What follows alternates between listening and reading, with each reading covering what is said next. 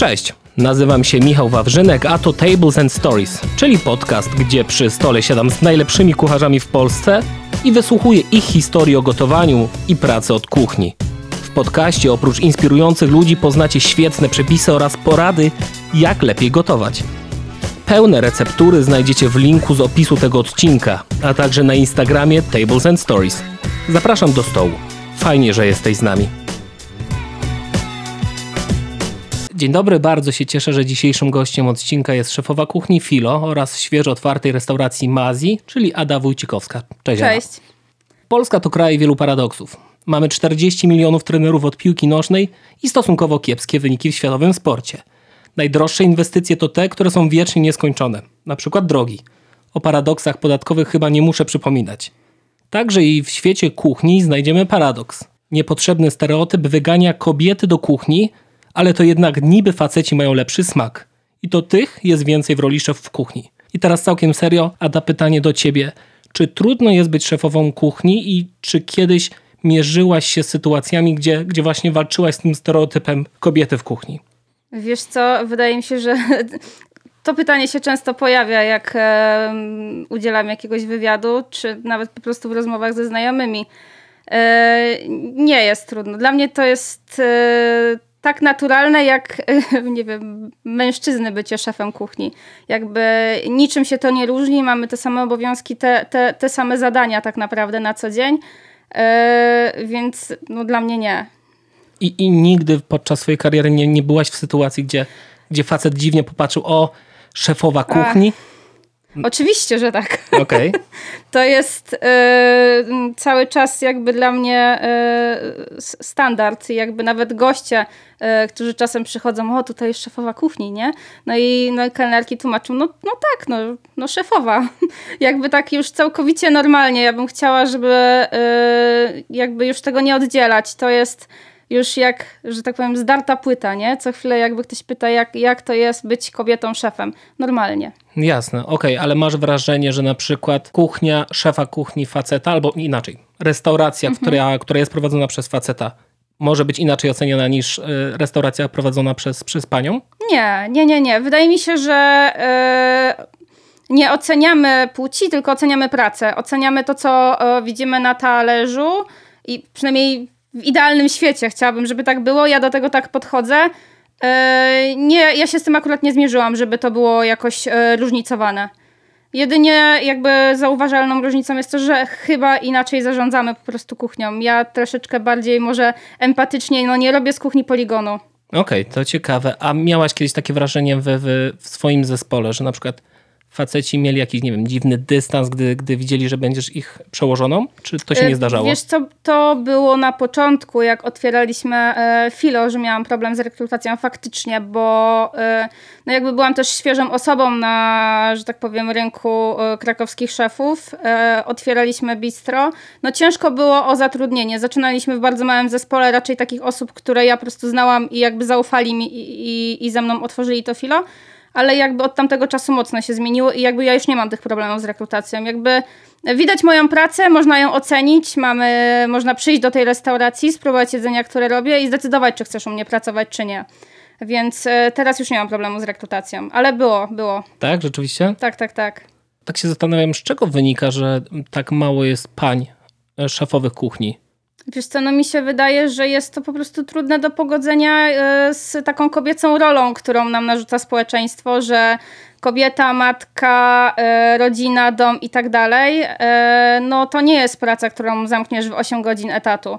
Jakby to jest praca, że wiesz, ja czasem przychodzę na 9 rano, a czasem przychodzę na sam wieczór, czasem jestem w jednej restauracji, czasem jestem w drugiej restauracji. To nie są godziny, których da się zamknąć w jakichś etatowych ramach kiedy jestem potrzebna, to jestem. jakby mm, w moim życiu jakby ta restauracja jest na pierwszym miejscu, że zawsze jak jestem potrzebna, to jestem. Ciężko byłoby mi tą rolę odwrócić y, i myślę, że po prostu nie dla każdej kobiety jest to do zaakceptowania. Mhm. Jesteś szefową kuchni, która właśnie bardzo fajnie łamie ten głupi stereotyp y, kobiety do kuchni i to jest jakby ekstra i jak najbardziej to wspieram. I zastanawiam się, jakie są takie twoje najmocniejsze cechy, które ci pomagają w codziennej pracy? E, wiesz co, ja mam bardzo otwartą głowę na pomysły swoich e, e, kucharzy. Jakby nie zamykam się na nich, nie uważam, że jestem osobą nieomylną. E, często szefowie mają takie poczucie, moje zdanie kończymy, jakby nie dyskutujemy, nie? Jakby zachęcam do dyskusji i wydaje mi się, że ta e, otwartość na ludzi i, i, i na ich pomysły to jest moja taka e, najmocniejsza, najmocniejsza, najmocniejsza cecha. Musiałam to oczywiście wypracować, bo to nie jest tak od razu, że jest się idealnym szefem. Nadal pewnie nie jestem, bo potrafię wywierać naprawdę dużą presję, jeżeli dążę do jakiejś tam doskonałości i, i, i swoich ideałów e, ale w tym wszystkim e, chcę być nadal człowiekiem e, i jakby patrzeć na tych ludzi, że jakby to jest ich praca, no nie musicie podzielać mojej fascynacji tym aż tak, nie, prawda? Więc no, otwarta głowa i, i, i chęć rozmowy z tymi kucharzami. W dobrym sensie, ale słyszałem, że ty masz twardą rękę w, w, w kuchni. No właśnie mówię, że potrafię wywierać dość dużą presję, jeżeli dążę do doskonałości. Czy twardą? Chyba nie. Ale podobno jesteś... Ma mocny charakter. Okej. Okay. Tak. Muszę czasem umieć postawić na swoim, jakby przez swoją aparycję jestem drobną osobą, e, że tak powiem, małą kobietą, która przychodzi i coś każe robić, nie? Więc jakby no czasem muszę dość mocno zaznaczyć jakby e, to swoje stanowisko. E, no, ale mam teraz takich fajnych kucharzy, jakby no głównie teraz pracuję ze swoimi zastępcami, no przy dwóch restauracjach trzeba było troszeczkę tą hierarchię porobić że, że, że jakby już nie mam tego problemu. Mam ogromne zaufanie do ludzi. To wróćmy do tej stanowczości. Ty musiałaś kiedyś wyważać drzwi do swojej restauracji? Mhm. A co to była za historia? E, wiesz co, e, to chyba jeszcze było za czasów Olifa, e, kiedy była ta pandemiczna i e, co się stało? Aha, przyjechał towar, Y, dwóch dostawców czekało, no i ja mówię, no nie mam kluczy, nie mam jak wejść, no nikt nie odbiera telefonu. Mówię, no trzeba się włamać. no i się włamaliśmy, zrobiłam tego prepa i otworzyliśmy na czas. Całe szczęście właściciel też podszedł do tego z uśmiechem. Mówi, no tak mi zależało na tym, żeby otworzyć tę restaurację, że no musieliśmy wymieniać zamki potem. Tak? Tak, tak. A skąd ty to wiesz? Wiesz, ja jestem wychowany na Big Brotherze, więc e, ściany mają uszy, oczy są wszędzie. Myślałam, także... że zamknę tą historię gdzieś. Nie, nie, tutaj, tutaj e, no, wiesz. E, wyważyłam drzwi do restauracji, tak. Czyli to była ta pierwsza... To, to... to był tak. Oliw jakby potem w tym samym miejscu jakby jest Filo, nie? Jakby to się, miejsce się nie zmieniło. E, no ale jakby czułam taką presję, że no muszę otworzyć, że no nie może być tak, że bez powodu nie otworzę restauracji. No muszę ją otworzyć na czas.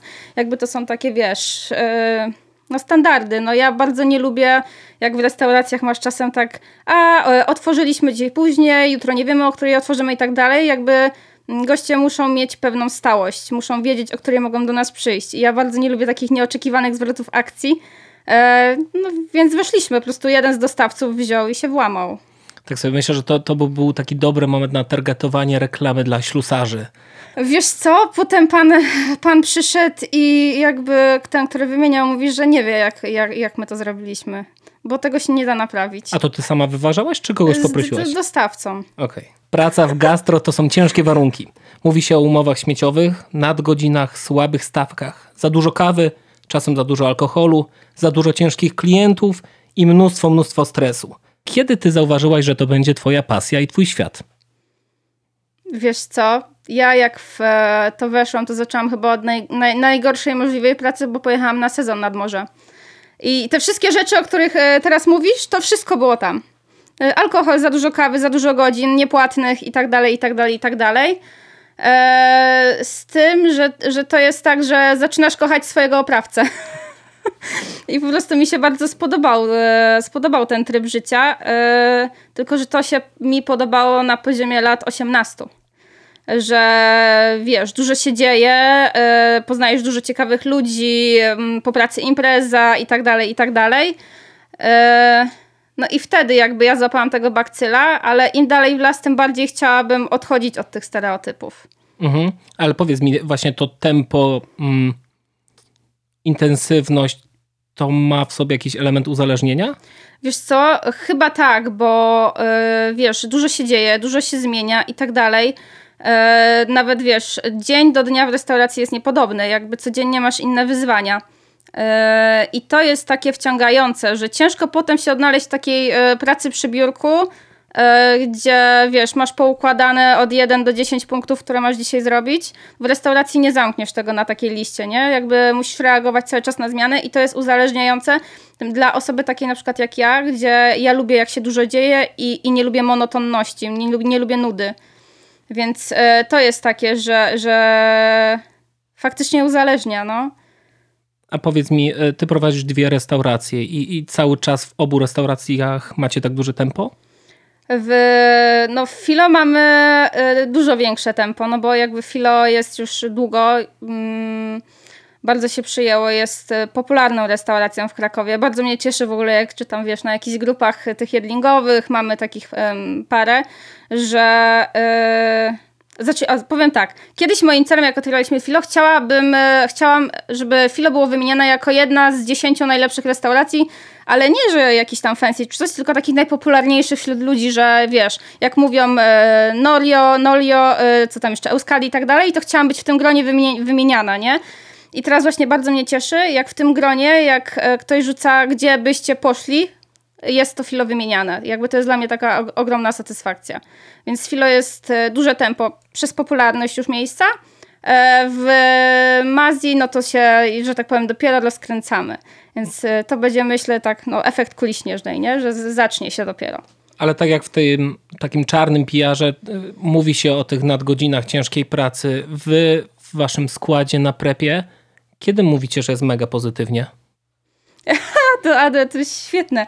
Ostatnio e, e, mam takiego mojego zastępcę Miłosza, i co przychodzę na zmianę i się pytam, Miłosz, jak tam? Jest mega pozytywnie. I jest po prostu mówię, że wy, wygrawerujemy sobie to gdzieś na ścianie, bo to jest takie powiedzenie teraz, jest mega pozytywnie. E, jest mega pozytywnie, kiedy wiesz, goście e, przychodzą, są zadowoleni, mamy takie dobre tempo pracy, nie wychodzą żadne błędy, fakapy e, i atmosfera jest taka na kuchni właśnie mega pozytywna, nie? Że po prostu cieszymy się z tego, co robimy. I, i wtedy można powiedzieć, że jest mega pozytywnie. Okej, okay, ale wróćmy jeszcze do tego czarnego PR-u. Od ludzi, z którymi pracujesz, wiem, że jesteś osobą, która stara się zmienić ten obraz i, i, i ruszyć jakby ten wizerunek troszeczkę do przodu. Jak to z, można zmienić, jak ty to zmieniasz? Wiesz co, ja e, zaczynam od tego, że u nas pod, podstawowym w ogóle elementem dnia, ja bardzo o to cisnę, jest godzina 14.30 jest przerwa na obiad. Zanim otwieram e, restaurację, cały zespół się spotyka, kelnerzy, kucharze, siadamy na sali i jemy wspólny obiad. Jakby, wiesz, to też powoduje, że i kelnerzy, i kucharze nie dzieli się to jakby na te dwa zespoły, tylko jakby my wspólnie jakby jesteśmy jednym zespołem i to powoduje takie... Yy, że więzi się nam troszeczkę bardziej yy, takie zapętlają, nie? Więc to jest dla mnie takie najważniejsze. E, druga kwestia, no na rozmowie o pracy ja mówię, że u mnie się nie pracuje więcej niż 200 godzin. E, w miesiącu. tak. E, idealnie jest, jakby chcieli pracować 180, ale no jeszcze ci kucharze sami przychodzą, że no minimum 200, no to 200 to jestem w stanie, wiesz, tak zaakceptować. Uważam, że powyżej tej ilości godzin nie jesteśmy dobrzy w tym, co robimy. Zapominamy, robimy się, coraz więcej błędów popełniamy i tak dalej, i tak dalej, nie? Bo rozumiem, że y, standardem dla branży to jest ile godzin? Wiesz co, gastronomiczny etat mówi się 230. E, ja pracowałam po tyle godzin. Jak miałam lat 23, chciałam tyle pracować, to uważam, że przez to można popełniać bardzo dużo błędów e, na serwisie mhm. że jesteś no, zmęczony, nie? Jeszcze jest dość ważne, żeby mieć też w tym swoim życiu e, gastronomicznym przestrzeń na swoje życie prywatne, nie?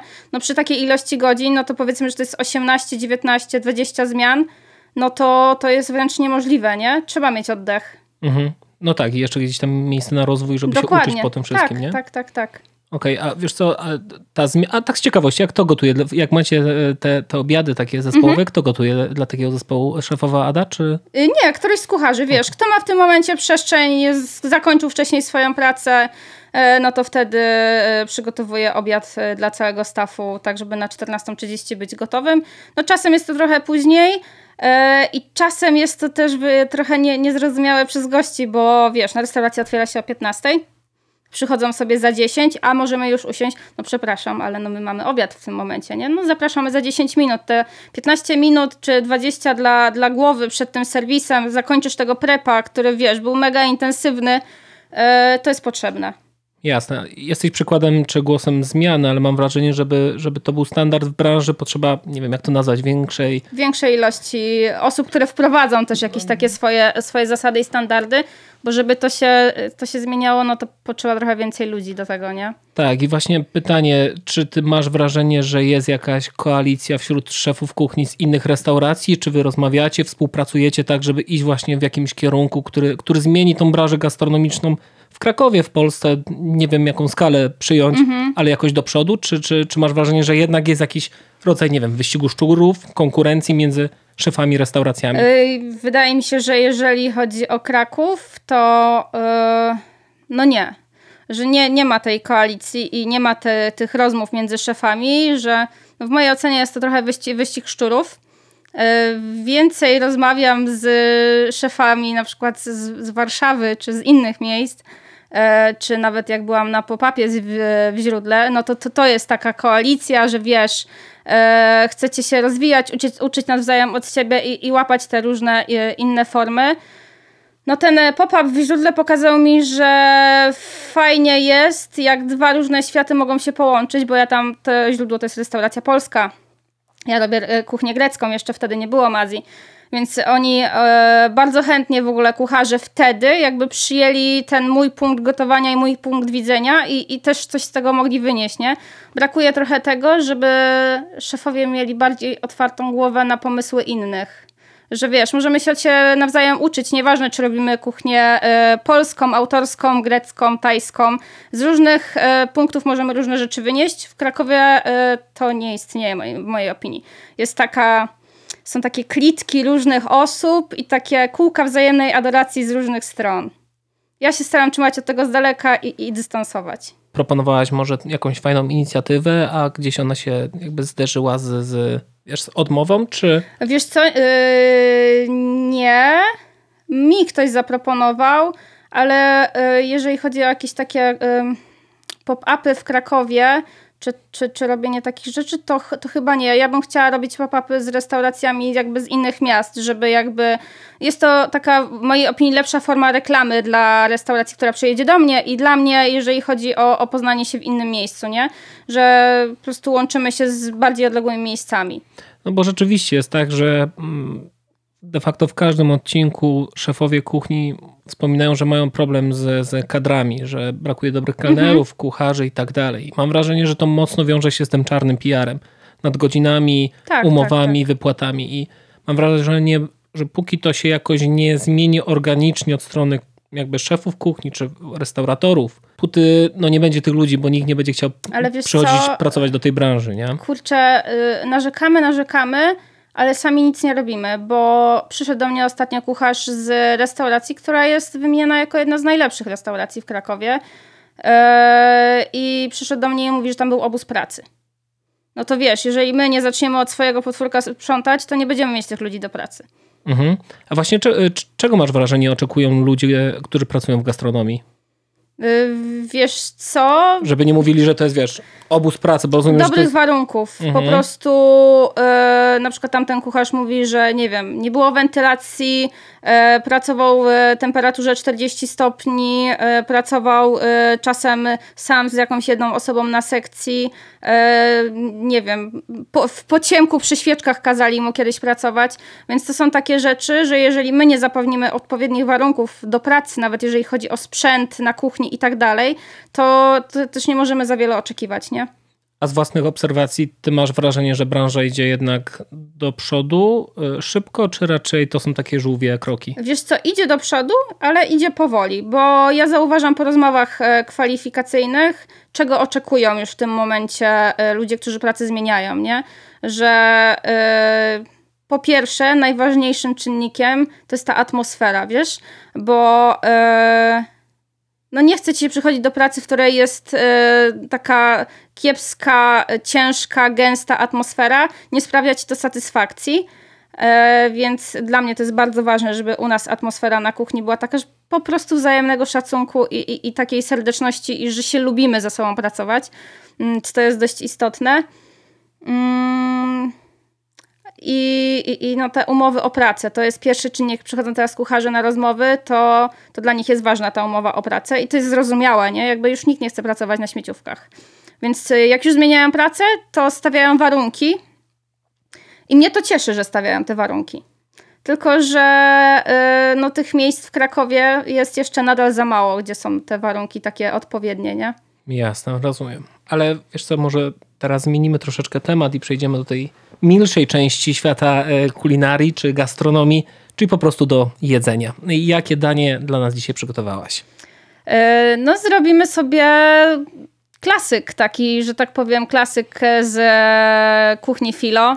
Jest on z nami od pierwszej karty i, i jakby nie dało się tego wyrzucić. Po prostu sprzedaż tego jest niesamowita, gościom to bardzo smakuje. Ale jest to też klasyk grecki, czyli jakby kofty, tzatziki, e, ale no trochę z moim takim, że tak powiem, podkręceniem, sznytem, bo sobie dorzucimy do tego, no tzatziki robimy ogórek, czosnek, jogurt, nie? U nas sobie dorzucimy jeszcze miętę i seler naciowy. Ten seler naciowy był dość kontrowersyjny na początku, bo nie wiem czemu, ale nie lubimy tego warzywa.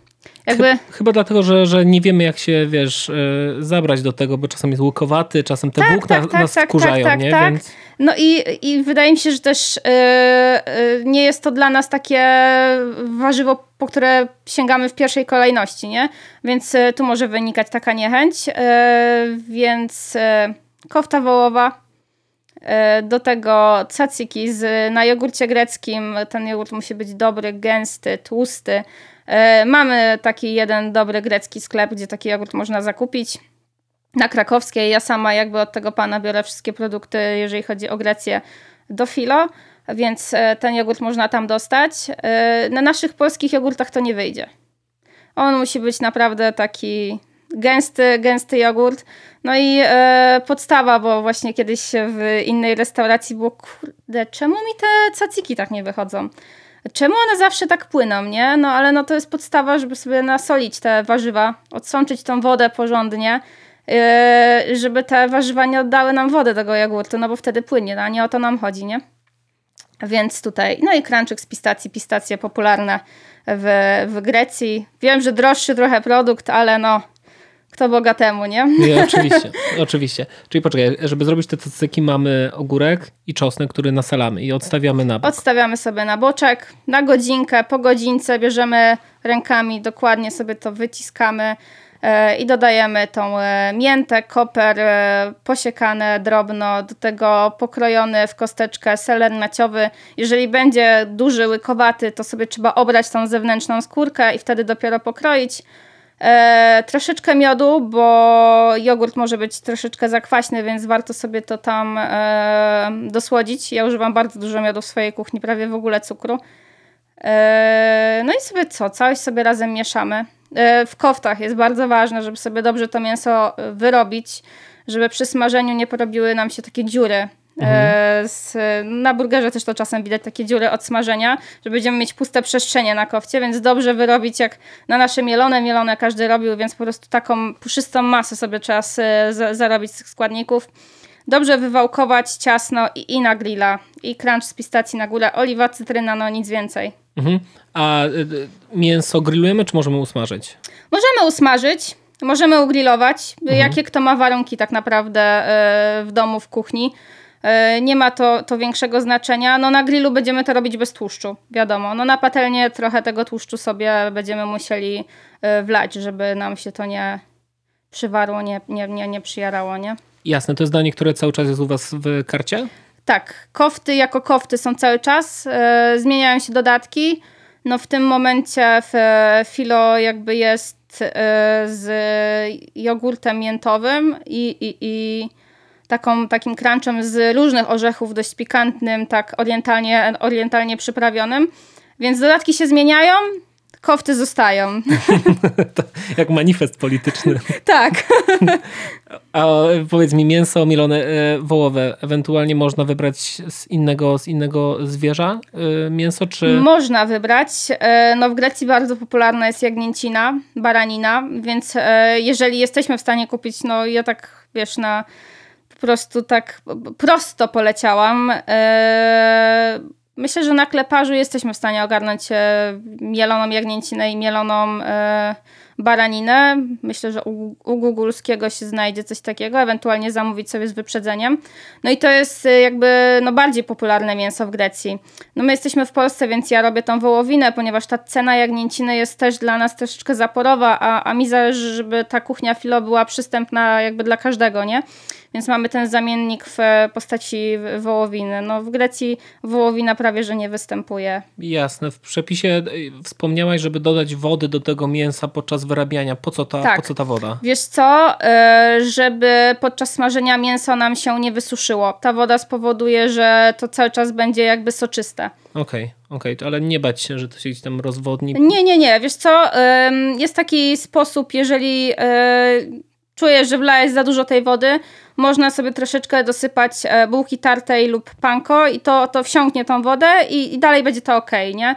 Jakby w idealnym świecie to będzie bez, bezglutenowe, jeżeli tam nie dosypiemy tego panko, a teraz jakby dość dużo osób e, tego glutenu unika, więc yy, no ale jeżeli chcemy już uratować sytuację, bo przedobrzyliśmy, no to wtedy można troszeczkę sobie do zagęszczenia tej masy dorzucić tej bułki tartej albo panko. Wiesz co, bardzo mi się podoba ten przepis, bo idą czasy cieplejsze, mam nadzieję, wiosna, lato i sobie tak wiesz, wyobrażam ten przepis z grupą znajomych, jedziemy gdzieś na grilla, przygotowujemy coś takiego i masz naprawdę bardzo przyjemny, taki komfortowy e, posiłek, nie? Tak, właśnie, no, ale to nawet bardzo właśnie idealne na, na grilla. Nie jest to trudne w przygotowaniu. Możesz sobie przygotować w domu caciki, kofty, no i w, iść w teren, nie?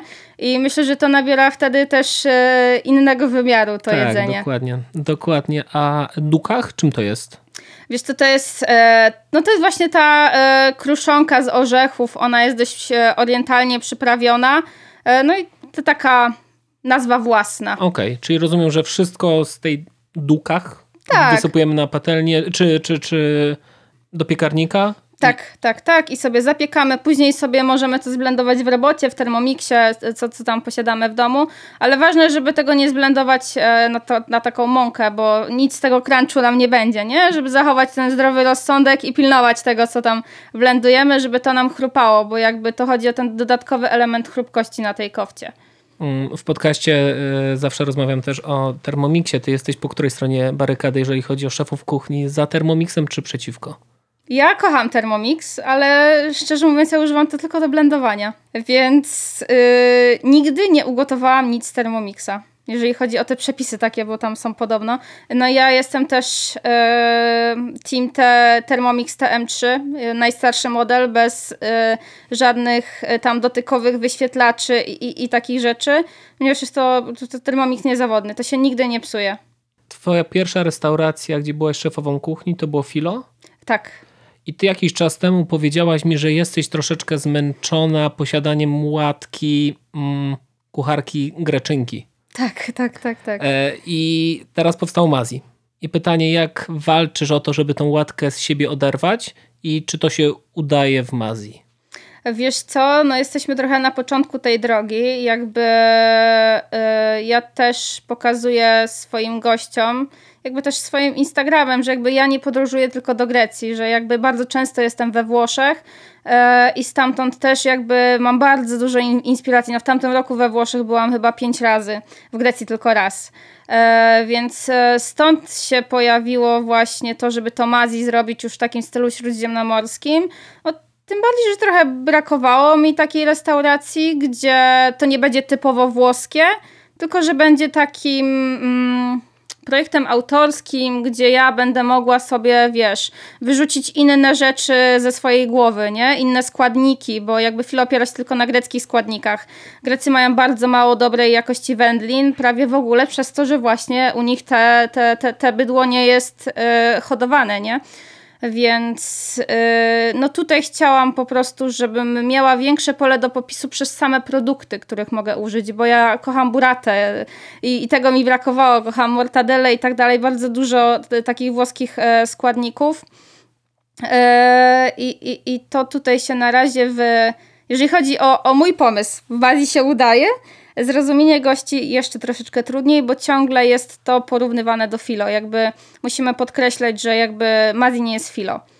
Mhm, ale to po prostu kwestia czasu, czy masz wrażenie, że, że jednak ta łatka jest aż tak mocno? Nie, nie, nie. Wiesz co, wydaje mi się, że, że, że to jest kwestia czasu y, w rozwijaniu tego. W Filo też było na początku mm, ciężko gościom zrozumieć, że na kuchni nie ma greka. Mhm, okej. Okay. Więc powoli. Jasne, a kuchnia śródziemnomorska. Co jest w tej kuchni takiego, co chcecie przekazać waszym gościom? Co, co w niej jest tak atrakcyjnego? Wiesz co, prostota. E, wiem, że u nas jeszcze to jest trochę niedoceniane, że nie wiem, dostajesz e, na talerzu rybę, która ma maks dwa składniki obok siebie, ale we Włoszech jak jesteśmy, to nikomu to tak naprawdę nie przeszkadza, nie? Więc e, ta, ta, ta prostota i ta jakość składników. Na tym mi zależy, że no jak ja piszę, że mam parmezan, to ja nie kombinuję i no faktycznie jakby mam ten parmezan, E, czy różne inne, inne, inne produkty, bo wydaje mi się, że często jest kombinowanie z zamiennikami, jeżeli chodzi, i my tak naprawdę nie wiemy, e, jakie te produkty dostajemy w tych restauracjach. Mi zależy na tym, żeby pokazać tą e, jakość produktu i ten minimalizm powszechny w kuchni śródziemnomorskiej i tą radość z samego jedzenia i, i spotkania się w swoim gronie. Mhm. Stąd też te talerzyki, którymi możesz się tak, dzielić, tak? Tak, tak, dokładnie. Stąd sharing, ale no, to, to jest bardzo popularne. Ostatnio miałam w Mazji Greków, gdzie kelnerka od razu na dzień dobry jakby mówi, że no u nas jest koncept taki, że jakby mm, jedzeniem się dzielimy i tak dalej. Y, nie musisz nam tego tłumaczyć, to jest dla nas normalne. Więc e, chciałabym, żeby dla nas też było normalne, tak jak właśnie dla Greków czy, czy Włochów. A to dlaczego myślisz, że dla Polaków jest to nienormalne? W sensie wiem, że zawsze podawało się, wiesz, danie per osobę. Roz... Ja to widzę z, ze swojego doświadczenia. Ja to widzę w restauracji jeszcze, że to nie jest dla nas takie, takie e, normalne i popularne, bo często jest tak, że nadal zamawiamy swój talerz. Mhm. I, I, jakby nie chcemy, nie chcemy wejść w ten koncept y, dzielenia się. No my to trochę narzucamy bo u nas dania nie wychodzą w jednym czasie, y, o czym też na dzień dobry jakby kelnerka uprzedza, więc to też wymusza od razu y, na naszych gościach, żeby zaczęli jakby swoją ucztę zanim dostaną resztę, czyli no muszą się podzielić tym, co dostali już, nie? Mhm. A jaki odbiór ma wasza, wasza nowa kuchnia w Mazji? Wiesz co, tak yy, w mojej opinii no bo kurczę, ciężko musiałbyś zapytać, jakby na, na, mieście się przejść z mikrofonem i zapytać, nie? Mhm. Jakby ja jestem zadowolona z tego, co robimy. Wiem, że jeszcze mamy dużo rzeczy do dopracowania. Yy, nie wszystkie dania może się przyjęły tak, jak ja sobie to wymyśliłam, ale to jest kuchnia autorska. Nie, nie mogę oczekiwać, że wszystko wszystkim będzie smakowało, nie? E, no za tydzień zmieniamy kartę. Myślę, że ta karta, bo ja się bardzo czuję dobrze, jeżeli chodzi o gotowanie e, z warzyw i dania wegetariańskie, to, to myślę, że ta karta będzie już taka bardziej e, dla gości naszych komfortowa, po prostu w takim odbiorze, nie? Bo tutaj było faktycznie mocne smaki, dziwne połączenia i tak dalej. No teraz idziemy w troszeczkę bardziej takich e, komfortowych smaków, ale no, no nadal chcę tym jedzeniem zaskakiwać, więc będzie tam takich parę elementów, e, którymi staram się jednak zaskoczyć tych gości. A widzisz, że goście rzeczywiście coraz częściej zamawiają tylko wegetariańskie pozycje? Wiesz co, ja sama też trochę chyba to narzucam, bo w Filo zostały nam dwie pozycje mięsne na całą kartę. Więc yy, nie masz zbyt dużego wyboru. Masz jedną koftę, każdy zje koftę, a po drugiej stronie masz podroby, czyli wątróbkę z królika. E, I reszta to są talerzyki warzywne. No w Mazji jest troszeczkę więcej, e, no tutaj się już nie skupiam na takim podziale, e, ale jak już podaję mięso, to chcę, żeby to było takie jakościowe mięso. Żeby to nie były jakieś takie, no, no byle jakie rzeczy. Więc tutaj się już skupiam na bardziej takich produktach premium. Zastanawiam się, jak ty kompletujesz dania do menu? Jak wygląda ten proces twórczy? Yy, Wiesz co, no yy, siadam sobie w domu, no muszę mieć na to przestrzeń i głowę, bo szczerze mówiąc po pierwszym miesiącu Mazji nie miałam na to, na, na to przestrzeni. Yy, Teraz po powrocie z urlopu, troszeczkę jakby odświeżeniu, od- odświeżeniu swoich myśli, poszło to dużo prościej. Po prostu siadam i się zastanawiam, co ja sama bym chciała zjeść, bo dla mnie najważniejsze jest to, że jak ktoś przychodzi do mnie do restauracji, na moją kuchnię, to mi to wszystko musi smakować. Jeżeli mi to smakuje, no to wtedy gościom też to smakuje. No musisz mieć pewność, że to, co wydajesz, jest dobre, nie? Yy, no czasem to, co mi smakuje, nie smakuje innym, no i tutaj trzeba wycofać yy, czasem niektóre pozycje, pozycje z menu. Yy, ale no w ten sposób, że siadam, jakie składniki bym chciała użyć i się zastanawiam, w jaki sposób je użyję. I tylko tyle. Okej, a testujesz to potem jakby z całym zespołem? Czy... Tak, tak, tak. Wiesz co, u nas e, proces wprowadzania nowego menu jest trud, trudny, pracochłonny, bo wiesz, najpierw ja sobie przygotowuję te wszystkie rzeczy pojedynczo i, i zastanawiam się, czy to, to mi odpowiada. Potem robimy e, taką dużą degustację e, dla kelnerów i kucharzy, połączoną też z degustacją wina, bo automatycznie też zmienia się karta win. No i próbujemy. E, Do pierwszej karty Mazji próbowaliśmy nawet dwa razy, więc e, no my byliśmy pewni tego menu, że nam to smakuje. No i próbujemy i, i, i w ten sposób też e, kelnerzy się uczą, nie? W jaki sposób mogą o tym jedzeniu później opowiadać. Dużo łatwiej się to sprzedaje. Zupełnie na koniec e, zagramy w małą grę. Grę w skojarzenia. Ja ci podam słowo, a będę cię prosił, żebyś mi podała danie, które będzie jakby budziło jakiekolwiek skojarzenia z tym słowem. No spróbujmy. Dobra. Śniadanie z przyjaciółmi. Śniadanie z przyjaciółmi. Hmm. W którym kierunku ja mam podążyć? Bo w mojej głowie jest teraz. Ja bym powiedziała, że jest to e, brunch, gdzie mam e, na stole różne e, takie rzeczy jak burrata, wędliny, chleb, oliwę i sobie wspólnie przy tym siedzimy i, i, i, i, i jemy. Okej, a wieczór w samotności?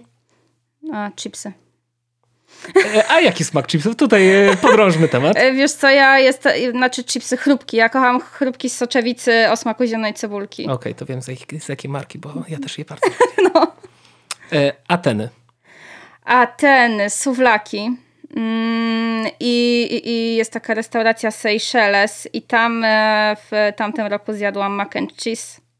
I tak, okej. E, To trochę też by pasowało do chwili w samotności. Taki mac and cheese, mam wrażenie. Tak, tak, też, też, też. No, tylko ciężej zrobić ten, co zrobili w Atenach, bo nie mamy tych serów. Okej. E, Włochy. Włochy, stek, Fiorentina. Okej. E, Masz na czapce napis Giants, więc podpytam o Nowy Jork. Nowy Jork. No to to te, ta nóżka na zimno smażona z mołofuku. Okej. Kalifornia, gdzie byłaś ostatnio. E, takosy. Okej. I na sam koniec rodzinny dom. Jakie danie ci się e, Pomidorowa kojarzy? mojej babci z przetartych pomidorów z działki. Ojej, to pięknie. No, pyszna rzecz. Okej, i takim skojarzeniem zakończmy ten odcinek. Moim dzisiejszym gościem była Ada Wójcikowska, szefowa kuchni Filo i Mazji w Krakowie. Bardzo dziękuję. Dzięki. Dzięki za wysłuchanie tego odcinka. Pamiętaj, że pełen przepis znajdziesz w linku w opisie. Nie zapomnij też o tym, że ocenianie i komentowanie podcastu Rączek nie brudzi. Jeśli podobał Ci się ten odcinek, proszę oceń go w Spotify lub skomentuj na innej platformie, z której korzystasz. To naprawdę sporo dla mnie znaczy. Dzięki i do usłyszenia.